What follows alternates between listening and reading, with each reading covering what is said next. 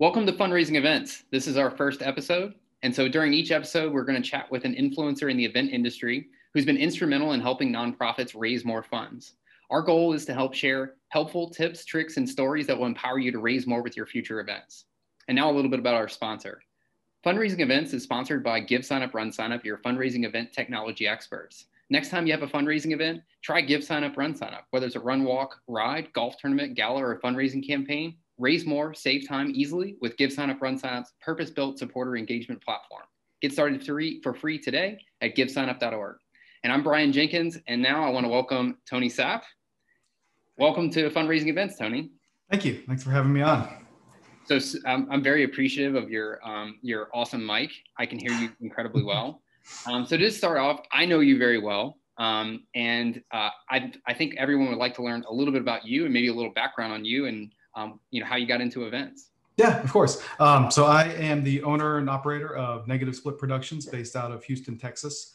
Um, I basically got my start just helping out with some local races as a volunteer coordinator or just general race crew. Um, and then in 2014, decided to let's try my hand at race directing.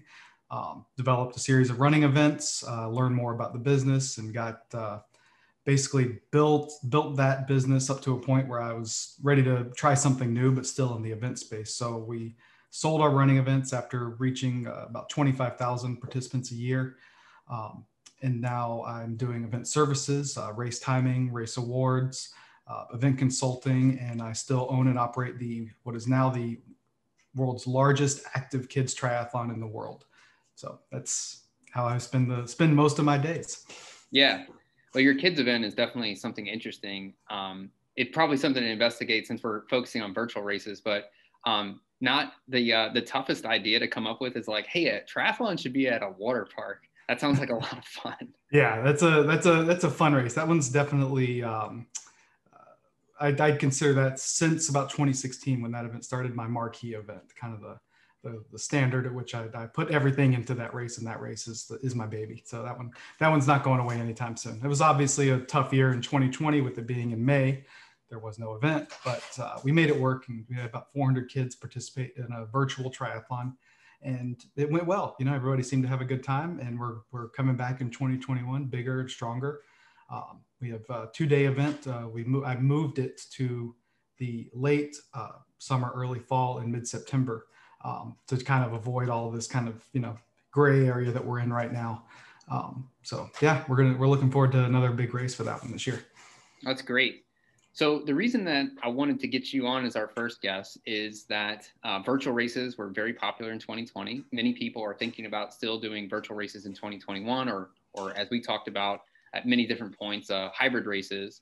Um, the unique thing about you is that you actually did virtual races before people did virtual races. So that's why I wanted to talk to you. So maybe you can talk a little bit about that. Yeah. So basically, what this came came from, it's it's funny because it it was the kids triathlon that drove all of this, even though that race hasn't had a virtual component until this year. Um, back in 2016, we had registration open for our third race for 20. I'm sorry, it was 2015. We had registration open for our third race in 2016, um, and then we finally uh, we were working on developing this kids triathlon at a new water park opening and we finally got approval but it fell on the same day as a race we already had registration open. Um, they had about 100 to 125 people registered at that point. So i was kind of thinking of ways i could engage those people to because we were going to move the date because i didn't want to pass on the chance to have the kids triathlon. Um, so i was trying to think of ways i wouldn't lose those people because those people were regular customers that were going to be completing the entire series. Um, and I, I, wanted to give them an opportunity to participate in the race, even if they couldn't be at the new date that we were going to be scheduling. So I was like, man, let's give this virtual race a try. Um, so we added a virtual component. I emailed everybody. Uh, most were fine with the new date. We had a few that could not make the new date, but we now had this new virtual component. Um, so we said, you know, registration was open for that and I noticed um, by around December timeframe, we started getting people registering for the virtual race um, because they wanted to complete the whole series, but they couldn't be at that specific race or you know for whatever reason. Um, so we, you know, uh, my business partner and I sat down and we talked and was like, well, let's you know let's give this a shot and let's add it to all the races and see what happens. Um, within a year of having a virtual option, over 20% of our 20,000 registrations uh, came from virtual. So it really, yeah, it really, really did a big, uh, uh, added a, a, big chunk of registrations of people that we may not have gotten otherwise. Um, so I kind of saw the power of what a virtual race can be in conjunction with a live event. And it, I was able to take that knowledge and the things I learned over the years of producing those uh, events with the virtual events and turn that into basically a, a category of services that became a, uh, you know, that really blew up during the um, time of no events. You know, once COVID really took off in late Mar- in uh, early March last year. So you think originally a lot of these people, because you offered a really nice series package, so you earned something for doing the whole series. That was what was driving the original virtual registrations. Yes, yeah, I think that the it was people that you know our first race in the series was always on New Year's Day, um, and that was kind of that was just our thing. We had a race on New Year's Day. We had a race at, uh, Minute Maid Park, the home of the Houston Astros. You know, we had we had some very unique venues um, and some some big time uh, uh, places where we were putting on these races. But what if you couldn't? What if you were out of town on New Year's Day?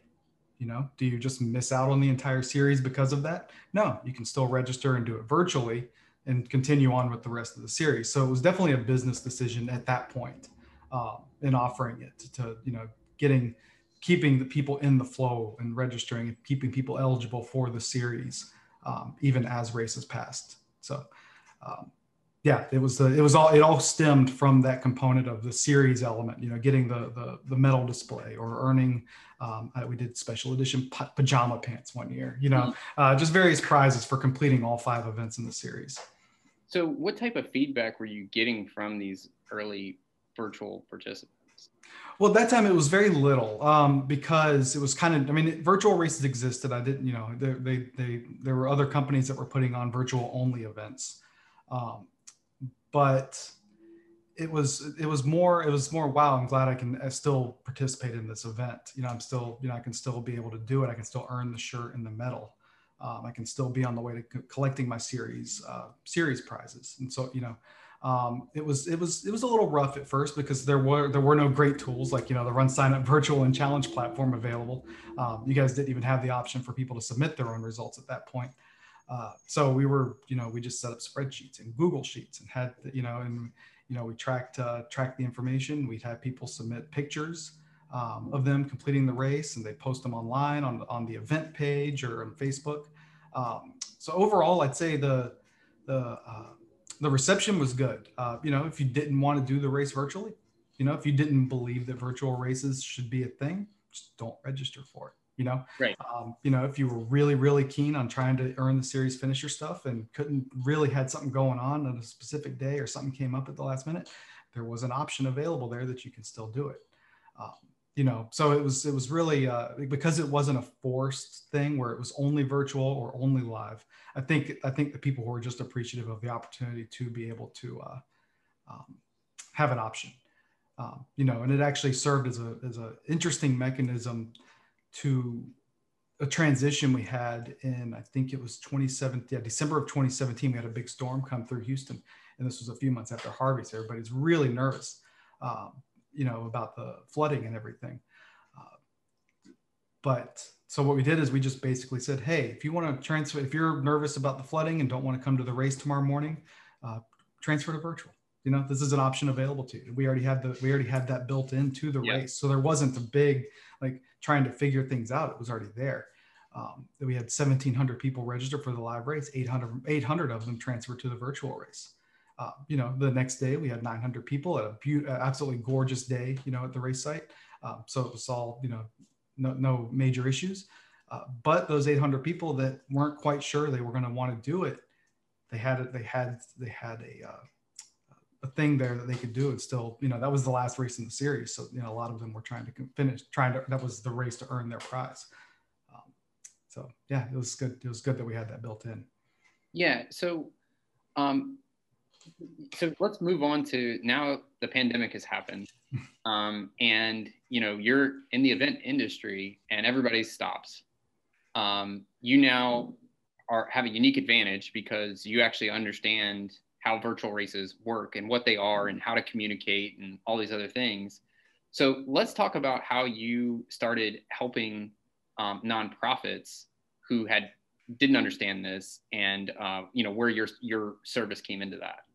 Right. So basically, what I did is I took all of that knowledge and experience and things I'd learned over those few years of putting on those uh, races, those virtual events, and packaged them all together. And then I leveraged uh, additional. Additionally, I leveraged the relationships I developed with vendors from all over the countries um, to be able to provide medals, shirts, you know, things that I could get at at a, at a lower cost because of the volume I was doing with the races that I had, um, and these long established relationships. So I kind of what the what the original intention was. It was just to be a you know because there were no events going on no races to time no races that needed awards.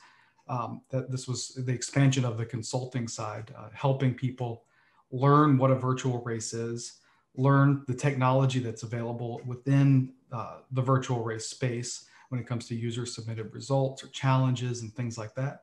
And then helping them on the execution side you know helping them um, how do you communicate with participants? How often should you be emailing people? Uh, what kind of reminders should you be sending? When do you need to order shirts? When do you need to order medals? Uh, how do you ship out a thousand race packages? Can you just walk into the post office with a thousand packets and say, "Here you go"? Not really. You know, there's there's kind of there's there's processes in place to do that stuff. Uh, so it was more. I, originally, it was more meant to be on a consulting side, but what it became is basically me assistant race directing in, in a consulting role, helping all of these different nonprofits who had lost all of their fundraising capability, basically. I mean, people were scared. They weren't spending any money. Um, they weren't donating things. They still wanted to do stuff because they were at home. They were trying to stay busy, but donations stopped. You know, things the the thing being able to put on galas and auctions and things like that. There just wasn't an opportunity. So this gave another outlet, another another way for nonprofits to engage their uh, their followers, their previous donate do, pe- people that were donating, um, or to get people to fundraise for them, which I think is really the most powerful tool because now you're leveraging the the network of thousands of people versus you know just individually trying to contact people.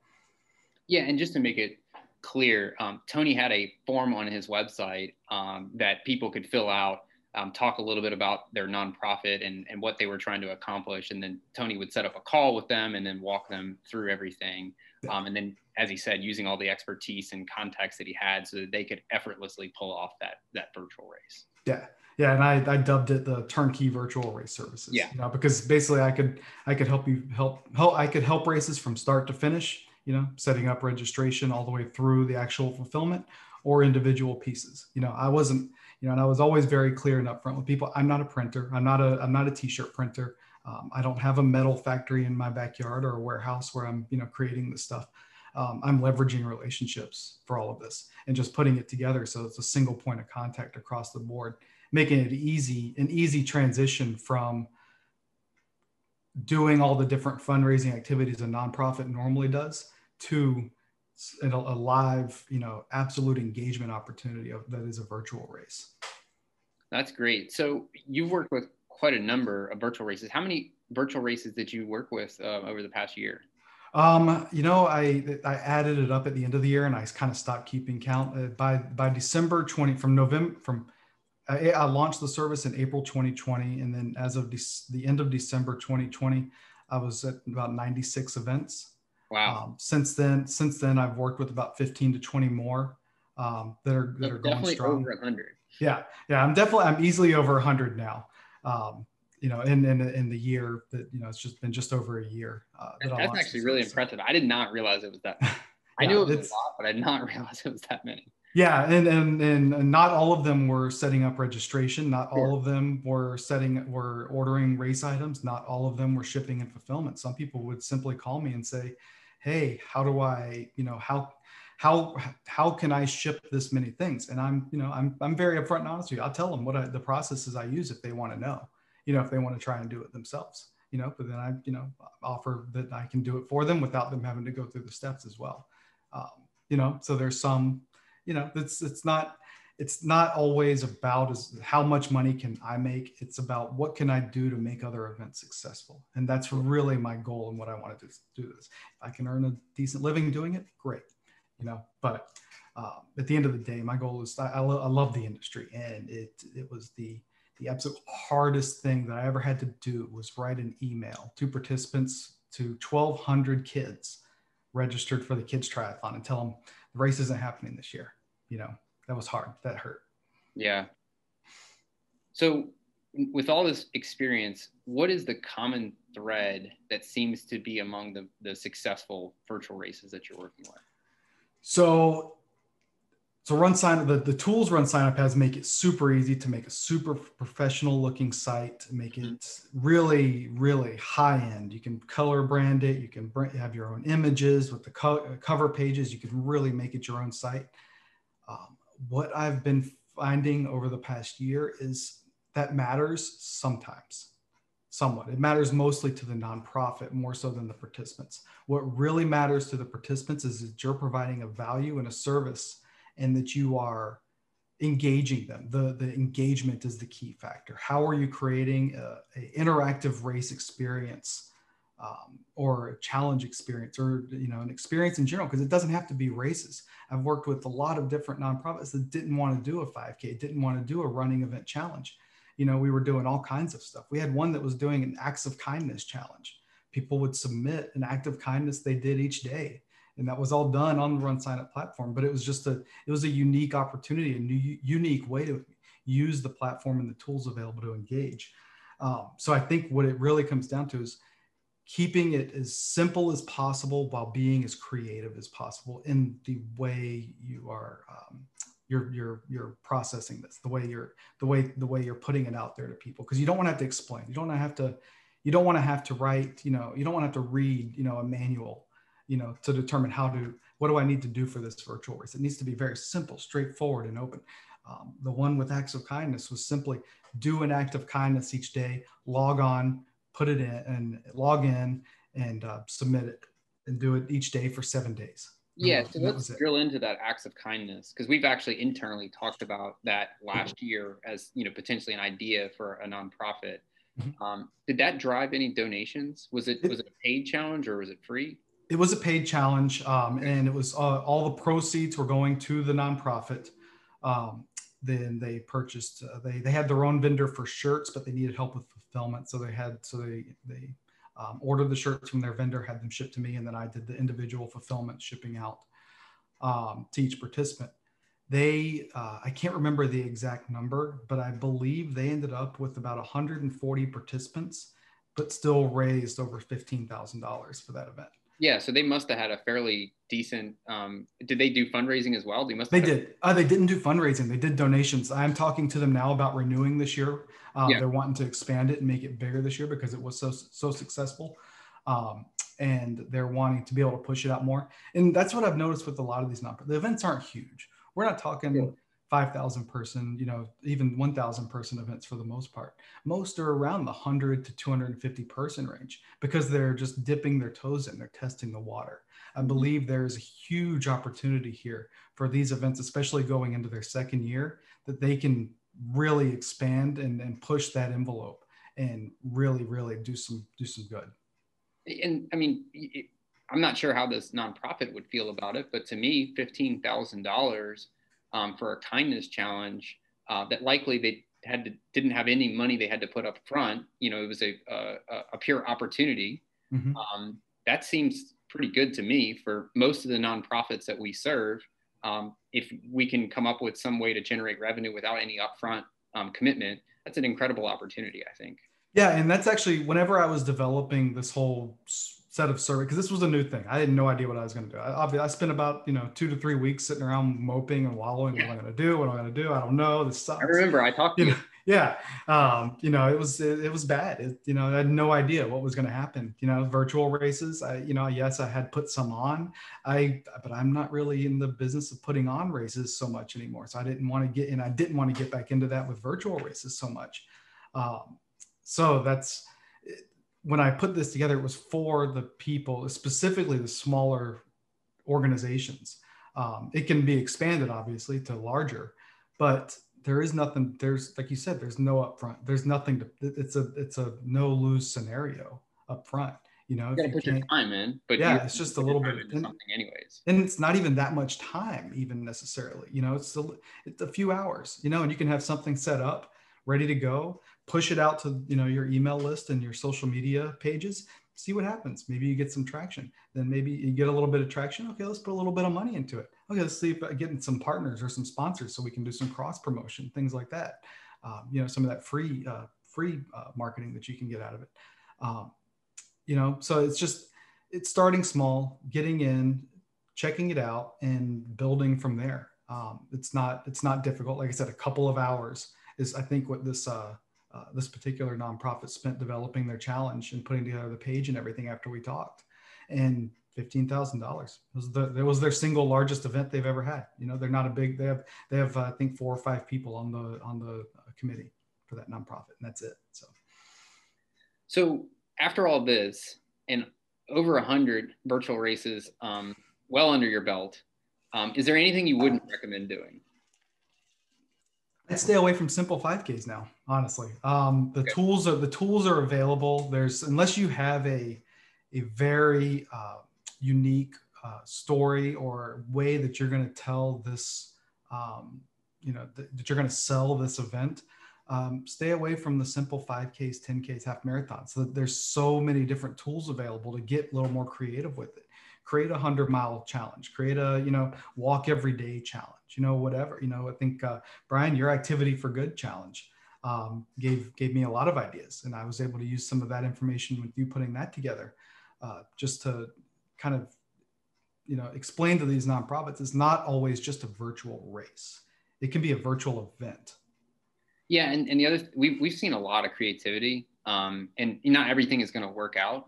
Um, but you know, we work with the Pat Tillman Foundation, um, and they do a 4.2 mile run. Mm-hmm. Um, so they've got this. Um, his his football number was 42, so they've got this number to play with, and right. they can use that in a lot of different ways. Um, so if there's numbers that are important to nonprofits, they can use those numbers. Um, and the cool thing too is that you're not limited by you know a, a 5K, 10K type thing where it's kind of a limiting distance to play with the numbers. You know, if it's a challenge and, and your and your number is is 72 because maybe that's when you're founded or something like that.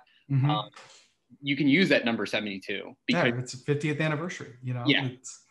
I had, I had, one nonprofit. It was their 50th anniversary. They did a five point. They, they had several challenges. One was 5.0, uh, so five miles. One was uh, five uh, 50.0, so you know 50 miles um, and one was 500 you know um, and it was all they were all based around the number five you know 50 um, so it was they, they, built off that and it was you know they had different things. There was one that uh, they i think they also had the 50 ounces of water a day challenge with that one as well. Uh, you know so it can be you know there's there's there's so many different ways to to uh, put these things together and so many different things. Um, you know even the uh, like the activity like the activity type challenges it doesn't have to be mileage. It doesn't have to be time. It can be distant you know it can be uh, uh, you know steps. It can be you know there's there's other other tallies other things you can do to add up to to create this uh, uh, competition you know. Yes your your main recommendation is um, do not work inside of some preconceived box. Right. Don't silo yourself to what is a standard event that you would go do on a Saturday afternoon because this is not a Saturday or a Saturday morning. This is not a Saturday morning event. This can be this can be a year long challenge. Um, you know, with many challenges broken up into it and different giveaways and things like that. Uh, you turn it if you want to try a little smaller, try a one month challenge. You know, with a weekly mini challenge inside of it. Um, you know, there's all kinds of different ways you can do, and it's when we first started, when all of this first started uh, in in March, and and you guys uh, run sign up launched the virtual uh, uh, results platform, and then you added the challenge platform. It was very much there were a ton of virtual 5Ks, 10Ks, marathons, half marathons, because people were still in the mindset of that's what runners wanted. Well, now we're getting beyond simple events and more looking for a story, looking for uh, a way for them to feel part of a community without being, you know, with with maintaining the social distance, with without being at a cramped started start you know start line on Saturday morning at 6 a.m. or 7 a.m. Um, it's just you know creating a, a environment and a community around whatever kind of challenge or event you're putting on. So I think that's a those are good insights. Um, so I'm I'm guessing the majority of these events were nonprofits. Is that is that right that you've been working with for the virtual races? Yeah, I'd probably say good 80 to 90 percent of them were okay. non poor nonprofits. That's what I if would not more. Yeah. So did you see anything that anyone did that was seemed to reliably or maybe uniquely increase uh, donations and fundraising? Um, you know, and it what it all really came down to was the the effort put into by the by the organizers on the uh, how how much they wanted to push it out to their uh, their followers, their you know the, the people they wanted to participate in the event. Um, there was no secret sauce behind any of them, I don't think. Um, what it really came down to was just a you know just like with it, with a this is where races do have some commonality with the virtual events. It takes hustle you know it takes you know you gotta you gotta be out there. You gotta put it out there whether it's on your your own personal facebook page whether creating a referral program and putting that out there and marketing that. Um, utilize it. Util, email list super important. Utilizing email lists getting co getting co-marketers you know get a sponsor that is that'll send that'll blast out your virtual event. I mean if you can land a huge um, uh, sponsor you know uh, I don't even, you know, a shoe company or whatever, you can, you know, if you can leverage some sort of co-marketing to go in, go in with them, it'd be huge, you know.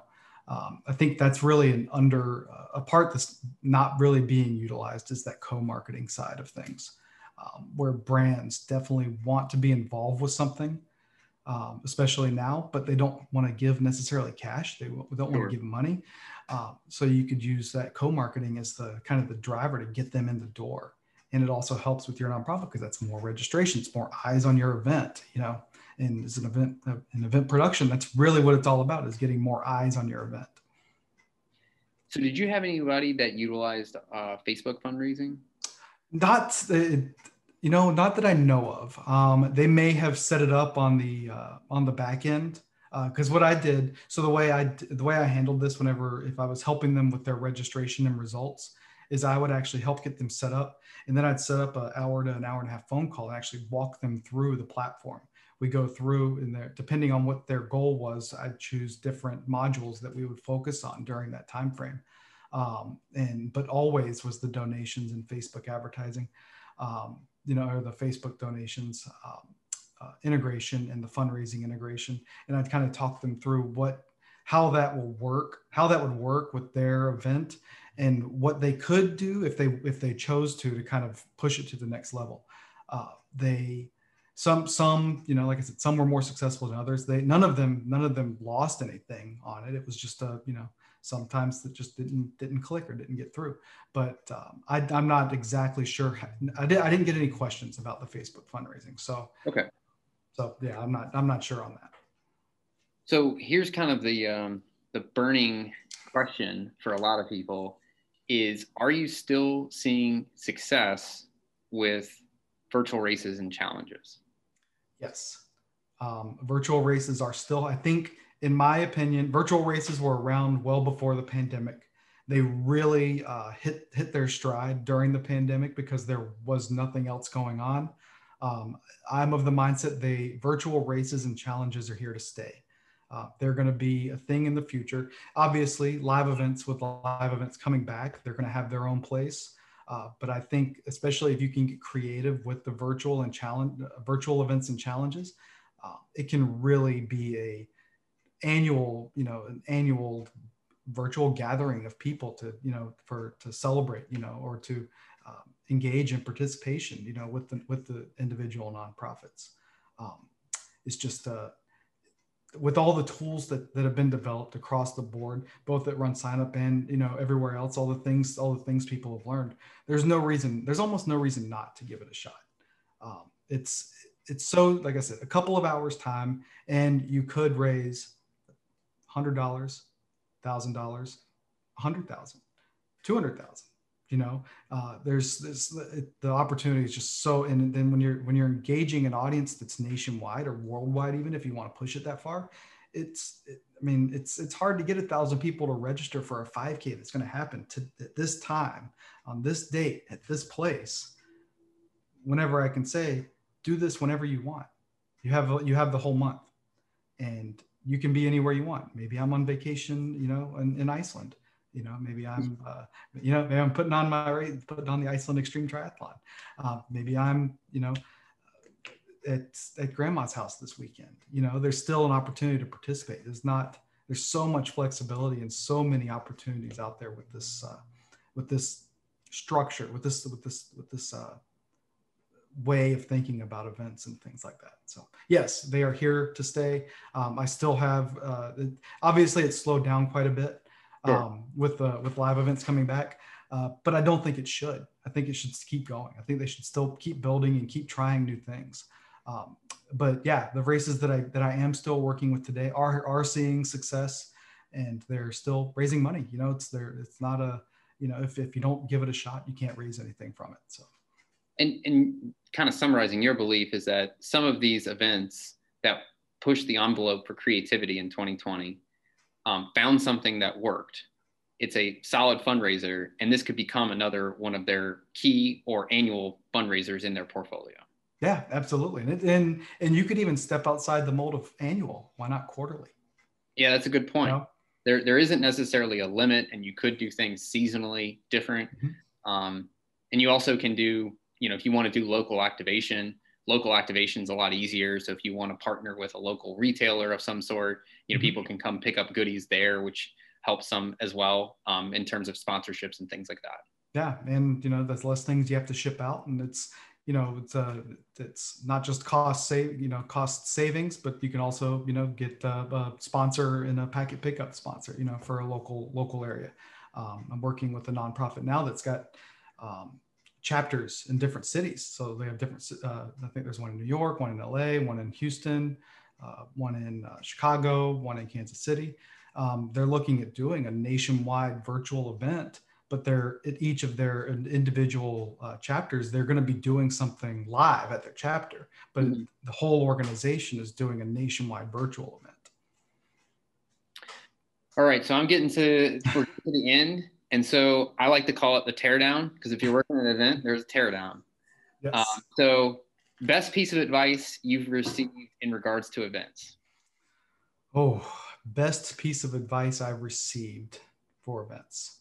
Um, it is I when I put on a race, I'm not putting it on for myself. I'm putting it on for my participants. So it's not always about what I want or what I think is the thing that is best uh, you have to think about the participants. Um, you know, uh, the, the specific example of this would be a finisher medal. Maybe finisher medal is not that important to me. Right? For me, the biggest thing is always the race bib. I think the race because it goes with you on the journey, um, you know, of the whatever event you're doing. Um, but I don't put on races for me. I put on races for other people, and other people love finisher medals. So it's a you know something that I something that I offer, even though I would I don't necessarily want one for every single race I participate in personally. So, funniest thing you've seen in an event? Oh, I don't know, man. There's been some. There's been some good ones. Um, just this last one, there's a. It was a uh, St. Patrick's Day run. There was a guy running around in running the. He he was actually running the event, but he was in a full like it, it was almost a mascot, a, a, university mascot costume, but it was a, a leprechaun. Um, and he was a smaller guy too, so his proportions kind of matched. It was funny, um, but it was a huge. The cost, the head on it was huge. Um, oh man, with the New Year's race, the, the co- I guess the costumes over over the course of all the races, the costumes have been pretty insane because even our even even the race we hosted at Minute Maid Park was the, uh, usually the weekend before opening day. So people in all their different Astros gear. We have a guy um, here in Houston that wears. Uh, he's got a three piece suit that he had made out of all Astros themed material. Um, he participated in the event, you know, so he, he raced it in the suit um, with his with his Astros top hat, you know, material top hat. Um, you know, so it's I think the costumes are always they always get me, you know, and then of course the kids race, man. Some watching some of the kids, you know, watching a, uh, a six year old try and navigate a, a triathlon, uh, you know, first time triathlete trying to navigate a, a triathlon with somebody that's done 40 or 50 that's super competitive. That's always kind of fun to watch, you know.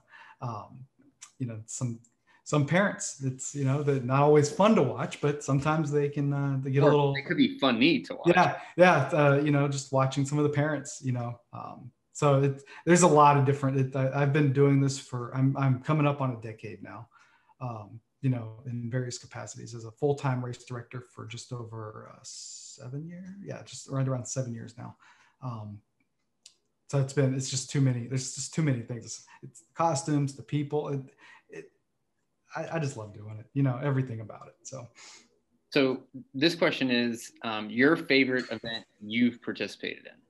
Favorite event I've participated in. So. You got to pick one. Yeah, I'm looking at my. I got my race bibs up on the wall. I'm looking at them right now. You know, I. I'm gonna have to go with Tough Mudder. Um, just okay. the you know the the the the, the it's a long course re no I'm sorry not Tough Mudder the Texas Independence Relay that's what I was thinking of um, the uh, Texas Independence Relay is a long course relay it's about 200 miles um, and it follows the Texas Independence Trail from Gonzales to the San Jacinto Monument or it used to uh, and you'd get a team of like 12 people and you'd be running for three days straight you know through the night and everything it was always a good time um, you know, so I think that's that's that was always the most fun of it because that was that was an event that wasn't a race. Yeah, yeah, it was an experience. Yeah. So um, I want to the final wrap up is to show off a couple of your medals. I'm sorry, not your medals, your awards um, that you make. Yes. Um, I, I call it a hobby job yeah. uh, it's it's fun for you. Yeah. Um, and then some people buy it from you, which justifies continual investment. Yeah, just every every every per every award that I sell goes to buy more equipment to make more awards. and you just keep telling your wife the business is exploding. business is exploding, and so is the shop with all the different equipment that's in it. Yeah. So you want to show us a couple examples to wrap up? Yeah, so this is actually a new one that I'm working on, um, a new style uh, for a splash and dash. Um, it's a, it's all I'm leaving it natural wood. It's a, I'm doing it's a 3D, you know, two two yeah. layer design. Um, I've done a couple other ones like similar to this that had like four or five layers. Um, I just really like the simplicity of the two layer design. Um, and it, you know, stand up on your desk. You can hang it on the wall. You know, uh, you know if you want to go same similar style, but they wanted it painted. You know, so it's got the you know each each of the pieces, different pieces and different layers in there. Um, you know, going going big and going medal displays. You know, you can go. That's nice. Something like this. I like that. You know, little little hooks to hang. Yeah, I see how on, you so actually put the medals in. Yeah, so then the holes to mount it on the wall, or actually, I've got mine. I've got one with all the medals on it on the wall. Um, command strips work great to mount these on the wall, and they hold you know hold plenty of weight with the, with the medals and everything. Um, so yeah, these are these are some of the fun things I've been I mess around with. You know, yeah, the coolest thing is that you're making this. I mean, and, and I know there's you're you're designing them and, and running it through a lathe and stuff like that, but it's yeah. it, it is cool. Well, that's that's kind of what I like about these uh, the the new the new ones that I started working on because there's actually some assembly involved. So it's mm. putting things together. I mean, I, I enjoy woodworking. So I mean, I've got a couple of projects, you know, some furniture projects and things like that. I'm working for some other people. Um, but the, the, the building process is, is, you know the design obviously the design especially with things like this uh, coming up with the design and and laying them out in such a way that you can you know make you know put things on top of things and make it into whole things. Just it's fun. You know i just i like it. It's uh it's a little cathartic you know a little soothing to just sit out in the shop and be gluing things together and taping them and holding you know and clamping them down and or doing the spray you know the uh, airbrushing or uh, painting and things like that. So well, this has been great, Tony. I actually learned more than uh, even I thought I would, and I knew half the story to start with. So, uh, I really appreciate your time. I hope others get uh, something out of this as well, and look forward to uh, starting on this journey of. Uh, my goal is to get through ten episodes and see if there's anyone that watches. Nice. Yeah, I think uh, 10 10's a good good round number to, to yeah. give it a shot. So thanks for having me on. I appreciate the opportunity, and you know, I, you know, I do continue doing what we do. But you you guys keep putting out great technology, and I'll keep putting out uh, uh, helping people put on great events. So awesome! Thank you, Tony. Awesome. Thanks, Brian.